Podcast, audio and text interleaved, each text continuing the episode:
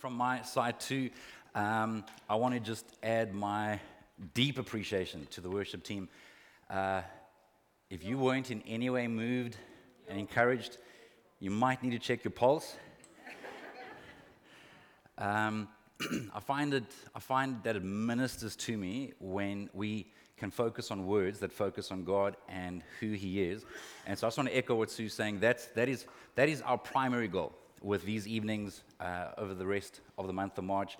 Um, yeah, we don't want to just we, we don't want to kind of start the year with good intentions and then kind of just you know trip and stumble and, and hobble through the rest of the year. Uh, and oh yeah, Easter's okay. Easter's come. Easter's gone. Okay, when's Christmas? And we just move on. We actually want to create rhythmic opportunities for us to just keep feeding uh, on life-giving opportunities to be with Jesus, so that hopefully over time we will become like Jesus so that hopefully, as a natural result, we will do what Jesus did. Uh, that is our goal. If you're new to our church, that's it. Those are our three goals. We want to order our lives and help others order their lives around being with Jesus, becoming like Jesus, and doing what Jesus would do. It changes our lives. We cannot be with Him, uh, enjoy a, a life giving, growing relationship with Him, and not be moved, not be changed, not grow, not naturally uh, overflow where we are the most in following Him. And so, even the series, that we're doing on generosity, it is one of our eight core biblical values, in addition to things like celebration and unity and humility and devotion. Uh, but generosity, I believe, is a key biblical core value. Like it's not just a nice thing. I know we all like generosity, especially if we're on the receiving end of it, but there's something that I think starts to change in our hearts to the extent that we realize how generous God has been to us it's to that extent that slowly but surely we can't help but, but loosen the grip a little bit and, and actually want to hold loosely, kindly, generously, sensitively to, to the things that, that He has entrusted to us. We, we want to live generous lives. Now, generosity in, encamps every or, or includes every part of our lives, but we are looking during this season in particular around the part of financial generosity. So, how it is that we actually deal with our finances. If you weren't here last week, I would strongly encourage you to go and watch the video or listen to the podcast. Our national leader, Byron Chicken, did an incredible job, I thought, of just laying a foundation, just, just six great principles when it comes to our attitude towards money and how it plays such a key role in our discipleship to Jesus. So, I do need to acknowledge a quick disclaimer, right? Everyone's paying attention. If you're not a Christian, just so you know, you are extremely welcome. So if you're exploring Christianity, you're trying to figure all this out, and you're not sure what you believe, and, you, and you're not following Him, like you are free. You are released. You don't have to take seriously anything I'm saying to you. You can just peek in and take a look at what the Bible says about our hearts and the connection and, and God's vision for generosity, God's vision for financial stewardship, God's vision for honoring Him and His purposes through the way that we handle our money. Now, today it is exceptionally simple. I'm going to give you the overview right up front, and then I'm going to try and make a case for what it is that I want you to leave with. My single goal is for every single person here to leave here today, or if you're joining us online by the time you log off, if you haven't nodded off already, that you will catch a greater understanding. And that's not something that I can convince you of. It genuinely is something that, that actually God's Spirit has to help us see, that we would have a greater awareness and appreciation for the fact that He is our provider.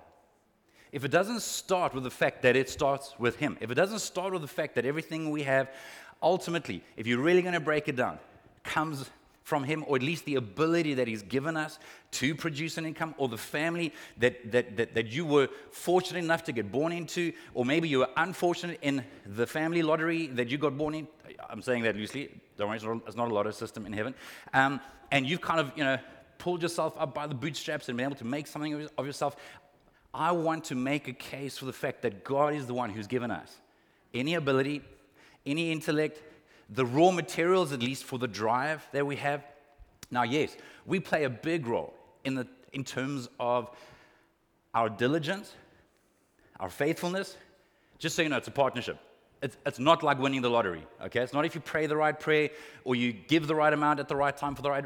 No, no. It's, there's a partnership where we are diligent. God does what He can, we do what we can. So there is this partnership, but, but we cannot, well, we can. We should not forget that God is our provider. I want to take a look at, at a very simple but powerful passage found in the book of Deuteronomy, chapter 8. But before I do that, I want to give you just a little bit of background. Uh, the first few books of the Bible starts with Genesis, Exodus, Leviticus, Numbers, and then Deuteronomy is the fifth book. It's, it's, what, it's what in Jewish uh, spiritual literature would be called the Torah.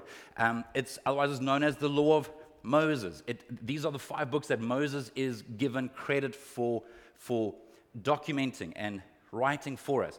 Um, but what's different or interesting about the book of Deuteronomy is that where the book of Exodus, uh, we read the account of the Israelites who, who have been uh, enslaved in Egypt, delivered by Moses, and then led through the wilderness, which took them 40 years, even though it was an 11 day journey. Just to be clear. And God didn't have a GPS problem. It wasn't because Google Maps weren't around. It wasn't a direction. They weren't lost for 11, sorry, for, for 40 years in terms of direction and geography. They were lost for 40 years in terms of their hearts. And God was very intentional about delivering. Super, so he did what only he could do. He was supernatural in delivering them out of slavery, out of 400 years of slavery. You, can you imagine what that does to a mindset where, where your parents, grandparents, great grandparents, great great great grandparents, great great great great great great great parents are all slaves? Do you know what that does to your way of thinking, to your identity, to where you're just a machine? You're only as valuable as what we can get out of you. I mean, I know, I know no one feels like that nowadays, but, but can you imagine what it would be like coming out of 400 years of slavery? And God had to get slave, so He had delivered them from slavery, He had delivered them from Egypt, but now He had to get Egypt out of them. He had to get this slave mentality out of them. And even though He had a promised land available, He had a promise available, He had to prepare them to be able to steward the promised land.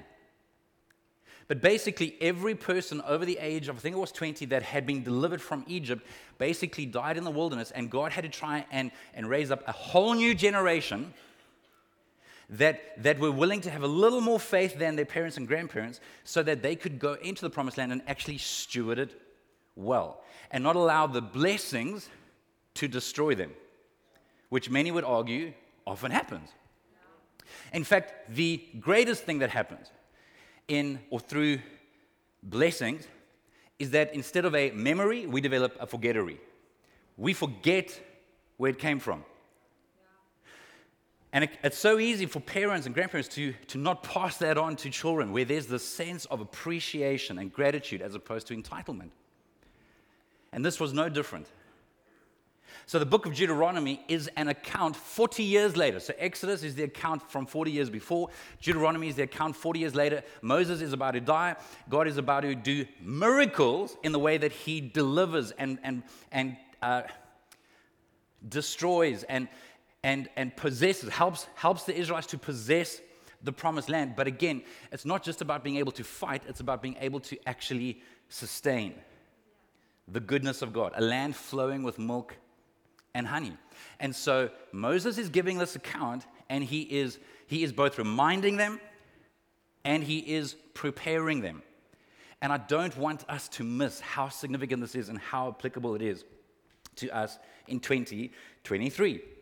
So, reading from the book of Deuteronomy, chapter 8, and starting in verse 2. Here's a key word it says, remember. Remember, this is Moses speaking. Remember how the Lord your God led you through the wilderness for those or these 40 years, humbling you and testing you to prove your character. I know we don't like that, but guys, that's how we grow. We, we, we go through fire. We, we, we, the heat gets turned up, and we have to, like, it reveals stuff about us that we get to address. It is humbling and it develops our character.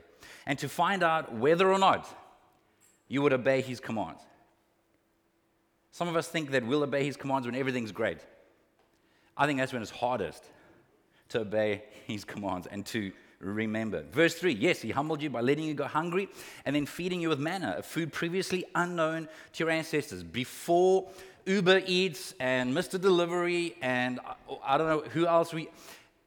God provided supernaturally for 40 years. Every morning they'd wake up and boom, there's food outside their front door. Now, we might think that that'd make them lazy, and, and I don't know, maybe it did, but, but it kept reminding them how dependent they were on the provision of God. He did this to teach you that people do not live by bread alone, rather, we live by every word that comes from the mouth of God. Very famous passage that Jesus quoted during his 40 days of testing and temptation when Satan, Satan. I know we often blame the devil, but just so you know, he's one person that can be in one place at one time. It's highly unlikely that you've got his attention, like personally, just so you know. If you do, you're probably doing something right, to be honest. I know that sounds weird. But I mean, like, the real deal. He had Satan trying to tempt him after 40 days. Verse 4 For all these 40 years, your clothes didn't wear out and your feet didn't blister or swell. Think about that for a moment. I don't know what that looked like. I mean, that's weird, right? I grew, I think I grew something like 30 centimeters in grade eight. So, like, it was noticeable. And, like, even the space between my eyes grew just a little bit too much so that I had to do all, I've got so many issues. Don't worry about it. so, so, like, you notice, you notice when your clothes don't fit you anymore.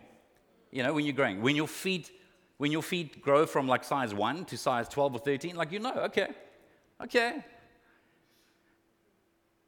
Imagine you wearing the same pair of shoes that you wore when you were six, and now you're 26. That's a little bit weird, but it's also quite significant. And, and you know what? I wonder, I, this is just me, this is Jason's brain. I wonder if they even noticed. Because again, we can just take stuff for granted. Oh, oh, now that you mention it, suppose I had never actually had to buy a new coat, a new pair of sandals. Then, reading from verse 6 So obey the commands of the Lord your God by walking in his ways and fearing him, for the Lord your God is bringing you into a good land with, of flowing streams and pools of water, with fountains and springs that gush out into the valleys and hills. It is a land of wheat and barley, of grapevines, fig trees, and pomegranates, of olive oil and honey. It is a land where food is plentiful and nothing is lacking. It is a land where iron is as common as stone and copper is abundant in the hills. When you have eaten, you're full. Here's what I want to pay attention to. When you have eaten, you're full. Be sure to praise the Lord your God for the good land he has given you. Some commentators suggested this is where the idea of saying grace or thanking God for our food after we've eaten it comes from, in the sense of, okay, let's not take it for granted. And by the way, it, in some way, I mean, it makes sense to want to bless your food before you eat it, although it is weird if you're eating really toxic food and asking God to bless it, but that's a different story. But, but it does actually make sense to thank God afterwards. God, thank you that I've been able to eat this, that I've been able to receive this. Okay, now, here's the part where we go bold and italicized. But this is the time to be careful. So, when everything's good, when you're eating your full, when you're enjoying the land that is flowing with, with McDonald's, with, with Woolies treats, with whatever, okay, this is the time to be careful. Beware that in your plenty you do not forget the Lord your God and disobey his commands, regulations, and decrees that I'm giving you today. For when you have become full and prosperous and have built fine homes to live in, and when your flocks and herds have become very large and your silver and gold have multiplied along with everything else, be careful. Do not become proud at that time and forget the Lord your God, who rescued you from slavery in the land of Egypt. Do not forget that he led you through the great and terrifying wilderness, wilderness, wilderness, the wilderness with its poisonous snakes and scorpions, where it was so hot and dry He gave you water from a rock. I'm just telling you that I think part of the reason that Moses is needing to remind them of these things is because I think they forgot. The reason why we sometimes need to be reminded that God is good, that, that, that He is still able to provide, that He is still with us, is because we forget. He fed you with manna in the wilderness, a food unknown to your ancestors. He did this to humble and test you for your own good. He did all of this. So you would never say to yourself, here's the key verse. If you don't read anything else again after this, in terms of this message, this is the part. He did all this so you would never say to yourself, I have achieved this wealth with my own strength and energy. Remember, verse 18. So I want you to remember verse 17 and 18. Remember, the Lord your God, He is the one who gives you the power to be successful. Uh, well, I worked really hard. Sure. Sure, that's good. I studied hard. I've been diligent. I've had a job since I was 14 years old. We can all say we've worked hard. But He's the one who gives me the ability. He's the one who gives you the ability. He's the one, he's the one who, in some cases, has allowed some people to have far better opportunities than others. We know that. We know that we live in one of the least equal countries in the world. If that doesn't humble us, um, like that scares me. That scares me that those of us that have been, that have benefited from, in some cases, some, un, not some, evil, unequal legal systems, if we, if that doesn't humble us, now, I don't think that the result should be guilt. I think the result should be gratitude and stewardship. It should be humility and stewardship. I think that it should be gratitude and generosity because God is the one who gives you the power or the ability to be successful in order to fulfill the covenant He confirmed to your ancestors with an oath. Bless you. Some very quick points. Just some principles that I want you to remember before I give you some personal examples. Remembering God as our provider will make us humble, not proud.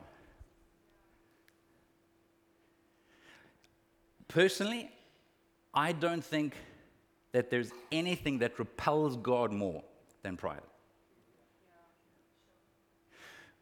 Christians, if, if, you're familiar with the Christian world and you've been around church for a long time, you will have heard Pharisees often dissed and getting a bad rap and all the rest. But it wasn't actually about the Pharisees. A lot of Pharisees were challenged by Jesus and dissed, but it was those that were proud. It wasn't all Pharisees. There's some good stories of Pharisees in the Bible, these religious leaders. But what, but what freaked Jesus out was where there was a self righteousness, where there was a pride, where there was an arrogance. And I'm just telling you that if, you, if God has given you the ability be humble, not proud. Second, we need to be grateful and not entitled. Entitled is where we just think, well, like, like I'm owed this, aren't I?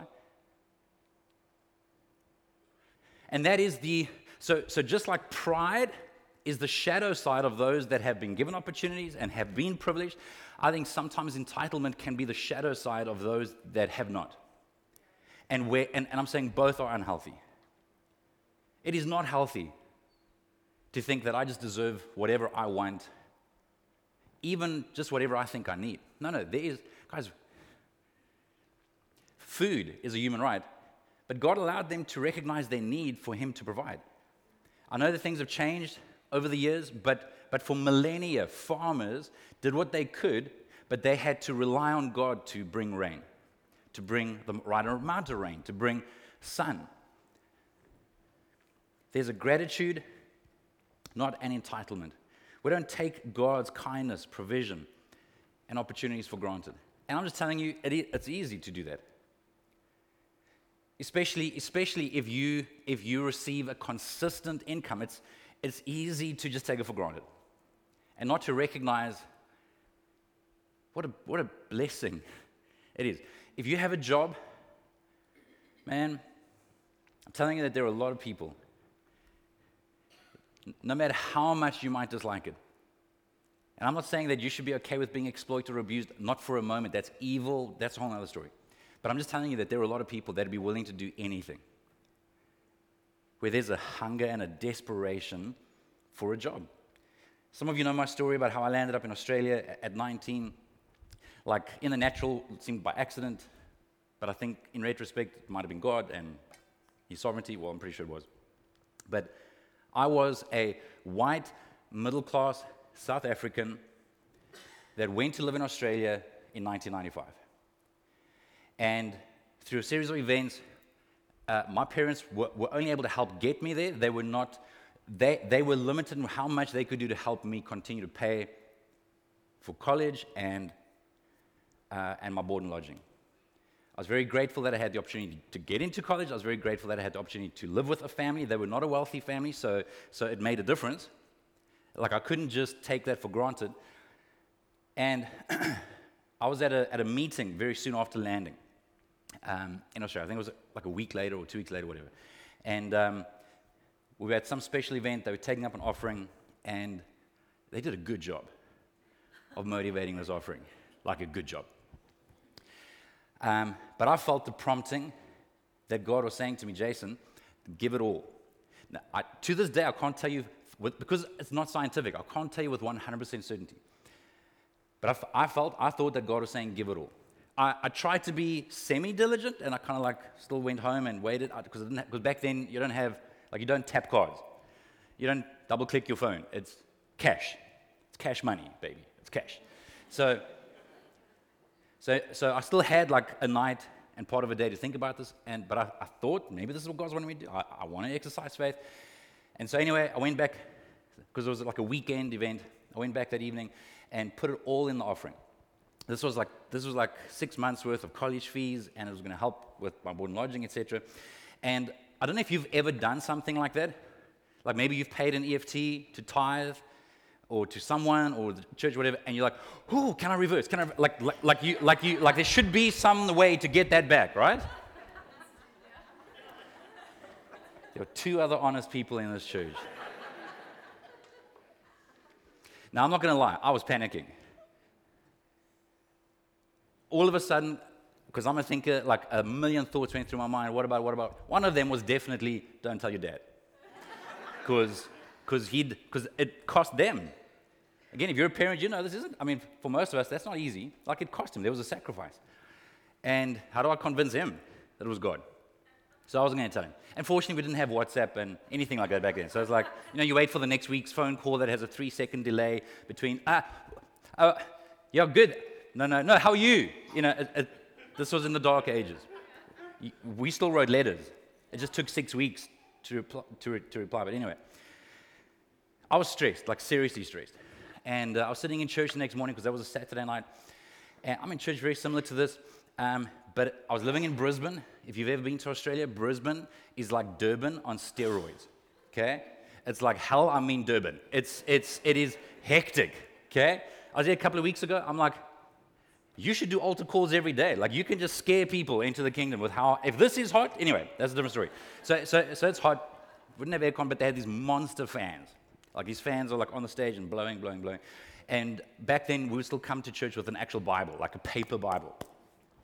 Those still exist, by the way, if you're a millennial or a Gen Z. and, and as the fan, now I'm, I'm sitting in church, man. I'm not, I, I'm not listening to anything. I'm like, what have I done?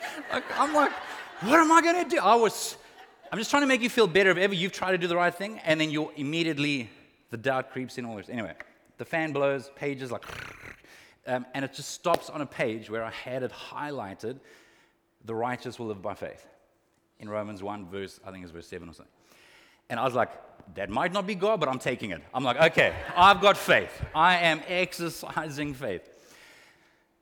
And here's the point I can't tell you that God, in fact, I think it's a better story to say that God didn't write me a check and give it to me through somebody later that day or the next day to reimburse me for, uh, for the six months of college fees or to help me. By the way, in Australia, it's cruel. You pay board and lodging every week, not once a month.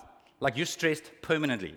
It's like Thursday's always coming. And if I don't have money, I need $70 every Thursday to pay on the Friday.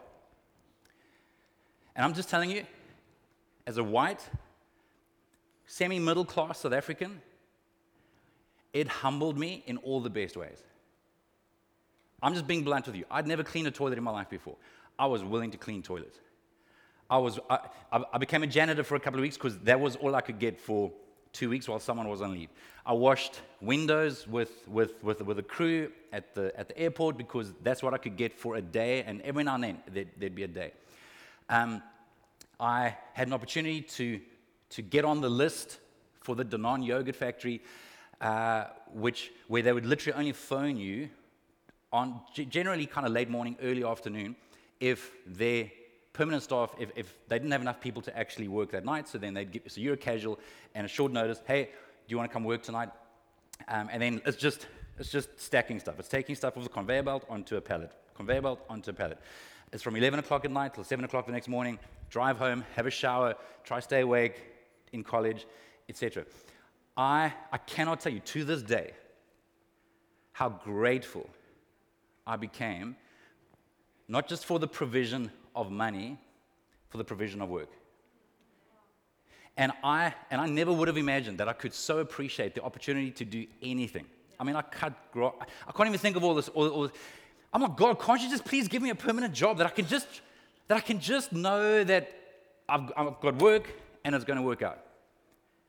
And, and you know what, it, what was the closest thing to a semi-permanent job? Was telemarketing. Telemarketing is from the devil. It was the most soul destroying to this day. I'm telling you, I, I, worked for, I was part of the very, very first staff at the very, very first Panarottis that opened up in there by Tyger Valley. When I was 14 years old, I was like, I'll, I'll do anything. I've done many different things. Telemarketing, it's from the pit of hell. It is, it is soul destroying. I had to try and, I would harass people in the middle of the day. I mean, you all know the story and they're like effing you, and what are you doing? And I'm like, I'm, I'm just trying to sell you something, you know? I know it's rubbish, but that's my job.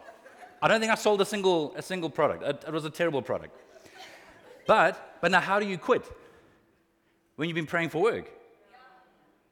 In my opinion, you can't. So I'm like, God, please let them fire me. It's not like I wasn't good. I was terrible. I did not sell a single thing. It was like some random holiday packages in who knows where from some who knows what hotel. They're like, don't care. It's, I mean, it was a terrible product. I've never been so grateful to eventually be fired in my life as what I was when they eventually gave up. And like, I mean, I think they felt bad. I'm like, thank you, Jesus. You're doing me a favor right now. I'm okay. But every, uh, other than that, I think that was for a few months. Other than that, every other opportunity I had, it was, it was literally like a week to week story. And I had to trust God for this week. And then, okay, phew, board and lodgings paid Friday. Then Monday comes in, it's like, oh, what am I going to do this week? And, and the cycle just repeated. Because I'm a slow learner, okay? So it obviously took me a while to start to relax and I'm willing to do whatever I can. Like genuinely, as long as it wasn't sin and immoral, I was willing to do anything. And I, and I became grateful for God's provision of work and hopefully, I will never take that for granted again. When we realize that God is our provider, when we realize that He is our provider, we will be grateful and not entitled. And maybe some things go on in our lives, that's all of us, that, that remind us hey, God's your provider. There was something that, there was an opportunity just recently to be generous. I'm like, I'm looking at, I'm thinking sums and budget, and and I'm preparing this message, and I feel like God's saying, Am I your provider? Like, you can trust me. And I've got stories. I'm just telling you, if there's someone that should be able to trust God as my provider, it is me. Another thought is that it'll make us responsible, not guilty.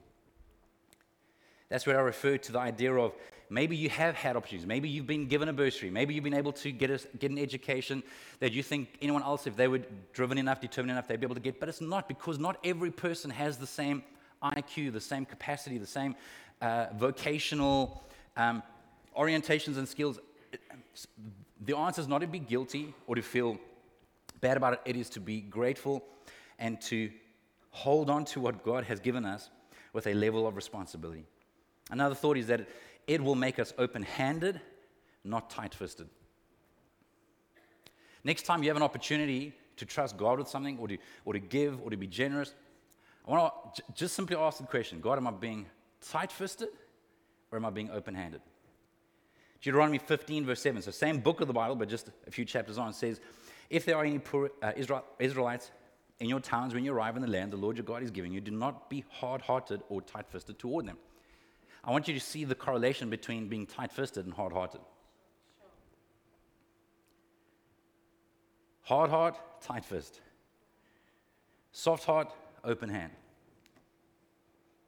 And then lastly, I think, trust and obey, not fear and hoard. And I get that. I get that if you just look at the facts, it can be scary.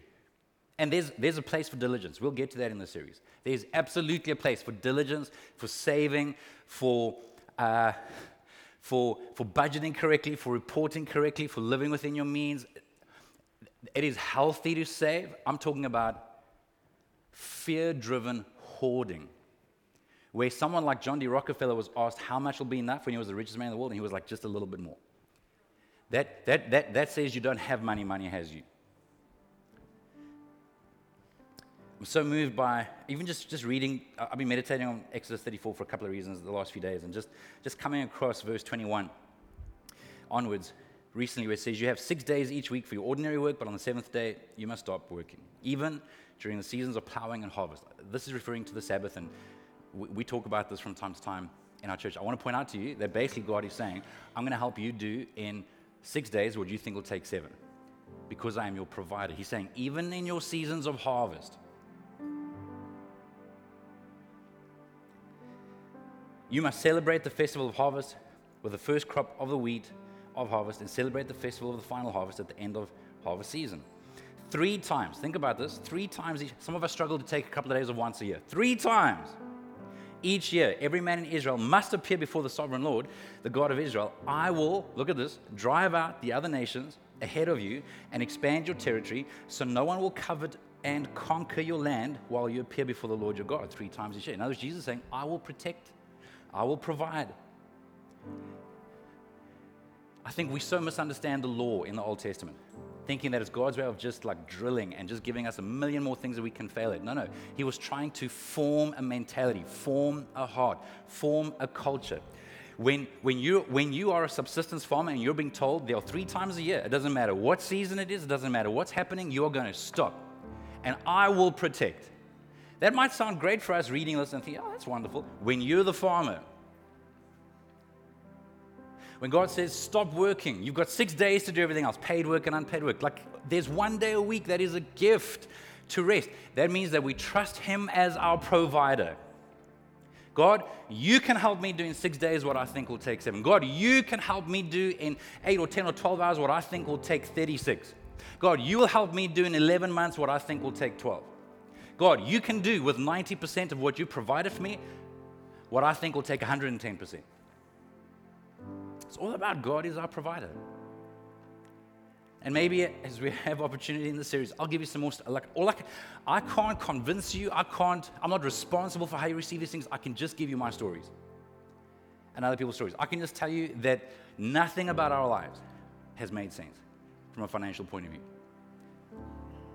I can remember the first thing my dad said when I said that I think God's calling me into the ministry. And because he's a caring father, like he was just being practical. Okay, you know you'll never have money, right? I'm like, yeah. like I had to come accept, come to accept it. I mean, it wasn't faith building, but it was like, okay, I'll, I'll accept it. And, and I couldn't. I couldn't afford to live. God provided opportunities for me to live. I remember, I remember the one day, I think I've told the story before, where I was sitting at the church, this is in Table View, and, uh, and like, like, like, I mean, I mean, I had to budget to the rent. I would drive out to Epping once a month and buy, I think it's from County Fair, these like massive boxes of frozen chicken from the Ark Age. It's, it's chicken breast, and I'd let it thaw a little bit so I can break it up, and, and, and I would try and get, get, get through the month. Peanut butter and bread was my friend, and I had a bicycle, which I was grateful for. I remember sitting in my office one day thinking, because back then, uh, now it's Woolworths, but they used to be, I think it was a fruit and veg across the road. And uh, they, they, they, would make these grilled chickens. Now, Woolworths makes grilled chickens. Amazing. I like chicken. I like grilled chicken, just so you know. Like, a lot. Especially if it's juicy. Don't make it dry. That's weird. I mean, please, please, because I can give you dramatic stories, and I can. Maybe I will in the series, because there've been some dramatic stories. But I'm telling you, on that day, I remember thinking, yes, God, oh, I mean, I was, I was hungry, blah, blah, blah. That's not a sob story. I'm just telling you, we all go through those, those seasons in our lives. I remember thinking, yes, God, it'd be, yes, it'd be amazing to just have like one of those grilled chickens. Just so you know, I can eat a whole grilled chicken. If you're thinking I'm gonna, like on a, on a thigh or a drumstick, I don't understand it. A knock on the window. An unsaved mother of a friend that was a volunteer with us was standing outside the window with a grilled chicken from Fruit and Veg across the road. I'm just telling you, I was like, the Lord is good, the Lord is good. Guys, there have been so many stories. I'm just look, I can only tell you my conviction. The sums, the sums do not work out for us. But I'm telling you, God is maybe He's not your provider, but He's my provider. Over and over. And it's not just in the financial stuff. Like God's known what I've needed. I know that, I mean, there have been times over the years where I've just been so discouraged or whatever. And like someone would, I'd be working at the church trying to prepare something on a Saturday for the Sunday and just, just dead. I was just empty, dead, tired. And friend would just knock on the window, hey, can we take you for lunch? And it would just be this life-giving, just this life-giving fellowship. I'm just telling you, God is our provider. He knows what you need. He knows what you need. I'm not talking about what you want. I'm talking about what you need. He knows what you need and He knows the need beneath the need. God is your provider. So, will we trust Him? Next time we have an opportunity, next time that question pops up in our minds, who, who, who is actually the provider? Like, is it all just me? Or has God given me the ability? Has God given me the power? Because if it's from Him, then I'm going to be soft hearted and open handed and open to Him prompting us to be generous. And you know what? This is my personal opinion. I'd rather get it wrong trying to be generous than get it wrong being too stingy.